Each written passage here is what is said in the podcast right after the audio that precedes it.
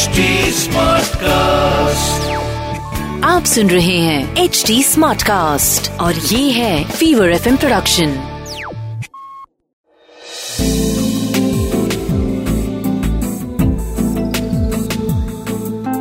एक अधूरी कहानी। एक अधूरी कहानी कहानी वाला देव के साथ। वक्त की एक खासियत होती है। वो हमेशा बदलता रहता है, दौड़ता रहता है और अक्सर वक्त के साथ लोग या तो बदल जाते हैं या वक्त के साथ न बदल पाने की वजह से खत्म हो जाते हैं। बात सन उन्नीस सौ सत्तासी की है। सावन का वक्त था। इस साल बरसात ज़बरदस्त थी और पूरे देश पे मिस्टर इंडिया का भूत सवार था। एक ऐसा आदमी जो हाथ पे एक घड़ी बांधकर उसका बटन दबाए तो दिखाई नहीं देता था। हालाँकि ऐसी कुछ और फ़िल्में भी बनी थी पहले, लेकिन अभी तक की सबसे यादगार और सबसे बड़ी हिट यही थी। निपुण भी यह फ़िल्म देखकर आया था। वो भी पिताजी से पैसे चुरा कर उसके लिए उसे मार तो जो पड़ी थी, वो ज़िंदगी भर याद रखेगा। लेकिन पिक्चर भी छूटनी नहीं चाहिए थी बस। खैर, एक शाम खेल के लौट रहा था। आज साइकिल नहीं थी, पैदल ही गया था। रास्ते में बड़ी तेज बादल गरजने के साथ साथ बरसात शुरू हो गई। तो वो पुरानी, वो जो खाली पड़ी कोठी थी, उसके दरवाजे के छज्जे के नीचे जाके खड़ा हो गया। बरसात बहुत तेज हो रही थी। निपुण ने एक बार सोचा कि भीगता हुआ ही निकल ले लेकिन फिर इतनी तेज बारिश में कुछ दिख भी तो नहीं रहा था। जाता भी तो कैसे? वैसे इस कोठी से सब लोग इतना डरते क्यों हैं? ये उसे आज तक समझ नहीं आया। और ना ही हज़ारों कोशिशों के बावजूद वो आज तक इसके अंदर आ पाया। इतना बड़ा ताला लगा था गेट पे कि पूछो मत। और अंदर भले ही बुरा हाल हो, लेकिन चार दीवारी और वो लोहे का बड़ा सा गेट बिल्कुल नए नए बने लगते थे। आज तक कभी न तो वो ताला खुला हुआ देखा था उसने और ना ही उसके अंदर गया था। एक मिनट तो फिर आज ये गेट उसे खुला कैसे मिला? सिर्फ़ निपुण के लिए? निपुण ये सब सोच ही रहा था जब कुछ भारी भरकम गिरने की आवाज़ हुई। निपुण ने पलट के दरवाजे के अंदर झांका तो दूर तक घुप अंधेरे में कुछ नहीं दिख रहा था। बस कोठी के बिल्कुल आखिरी कमरे में एक छोटी सी लौ जलती हुई दिख रही थी। रह रहकर हवा से लुप लुप कर रही थी। निपुण दरवाजे से ही बोला कोई है क्या वहाँ? लेकिन कोई जवाब नहीं आया। निपुण फिर बोला अरे अंदर कोई है क्या? ये दिया जला के कौन बैठा है भाई?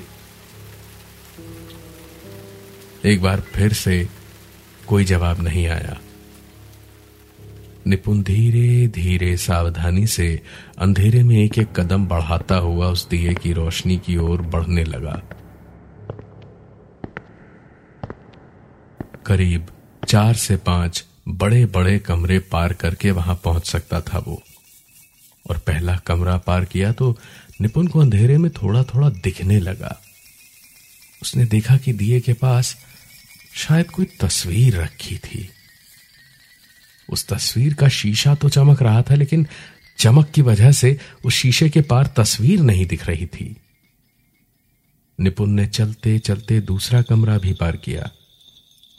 तो अब उसे और साफ़ दिखने लगा।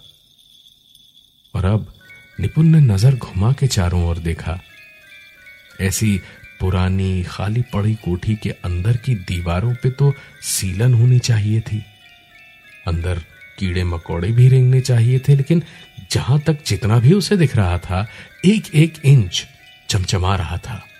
जैसे रोज़ाना एक नहीं दो तीन बार साफ़ सफ़ाई होती हो। निपुण, अब आखिरकार उस दिए के सामने पहुँचा तो देखा, एक आदमी और औरत सफ़ेद कपड़ों में तस्वीर के पास बैठे सिसक सिसक के रो रहे थे।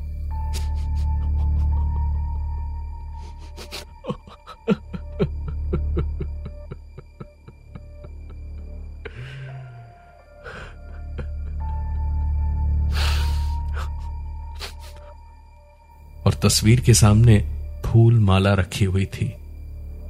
अगरबत्तियाँ जल रही थी और तस्वीर निपुण की थी।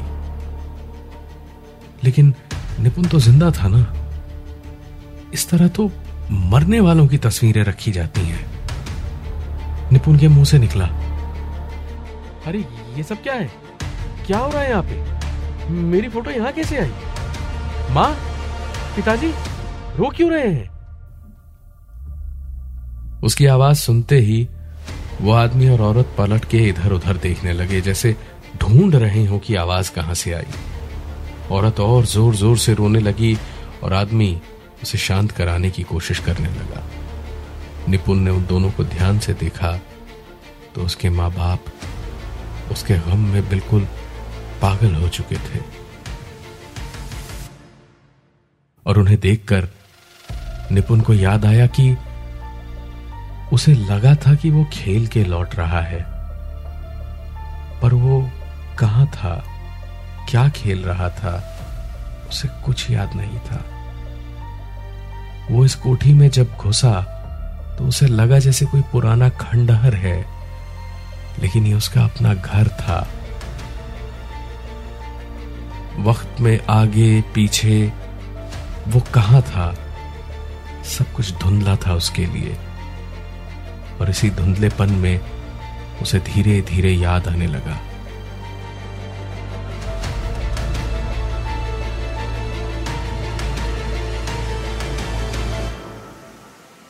निपुण बड़ा शरारती लड़का था। थोड़ा बेवकूफ़ था और क्योंकि पिताजी जमींदार थे तो दोस्तों में पैसे लुटाना उसकी शान थी। लेकिन फ़िल्मों का बड़ा शौकीन था। और हर बात में किसी न किसी हीरो की मिसाल देकर खुद को सबसे बेहतर दिखाने की कोशिश करता रहता था। और कहीं गुस्सा होकर के खिलाना पिलाना और पिक्चर दिखाना न बंद कर दे, इसीलिए दोस्त भी ज़्यादा कुछ कहते नहीं थे उसे।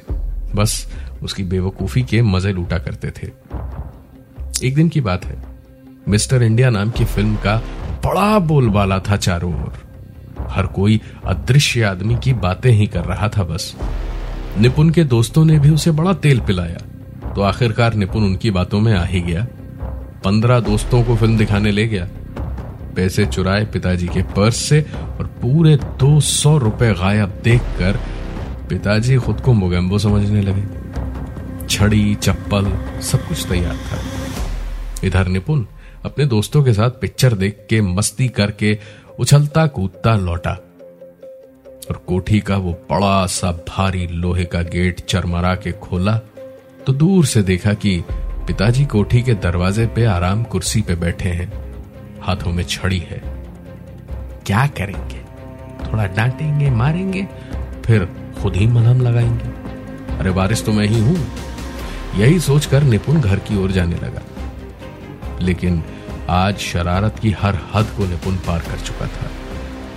अपने ही घर में उसने चोरी की थी और एक दो रुपयों की नहीं, दो सौ रुपयों की। पिताजी ने पहले तो डांटना शुरू किया, लेकिन जब उन्होंने देखा कि बेटा शरारती नहीं, अब बेशरम हो गया है तो उनसे सहा नहीं किया। बड़ी बेदर्दी से उसे पीटना शुरू कर दिया बुरी तरह से। निपुण किसी जलबिन मछली जैसा तिलमिला गया, घबरा गया। अपने ही घर में इधर उधर भागने लगा और पीछे पीछे पिताजी छड़ी लिए भागने लगे और एक कोने में माँ खड़ी बस रोती रही। आखिरकार तीन मंजिला कोठी की छत पे ये भाग दौड़ पहुँची। तभी बादल गरजे, बरसात शुरू हुई और मार से बचने के लिए छत के किनारे पहुँच के निपुण फिसल के नीचे गिर गया। आज उसकी तेरहवीं थी और कहते हैं कि तेरहवीं पर आत्मा आखिरी बार सबसे मिलने के लिए एक बार लौट के ज़रूर आती है।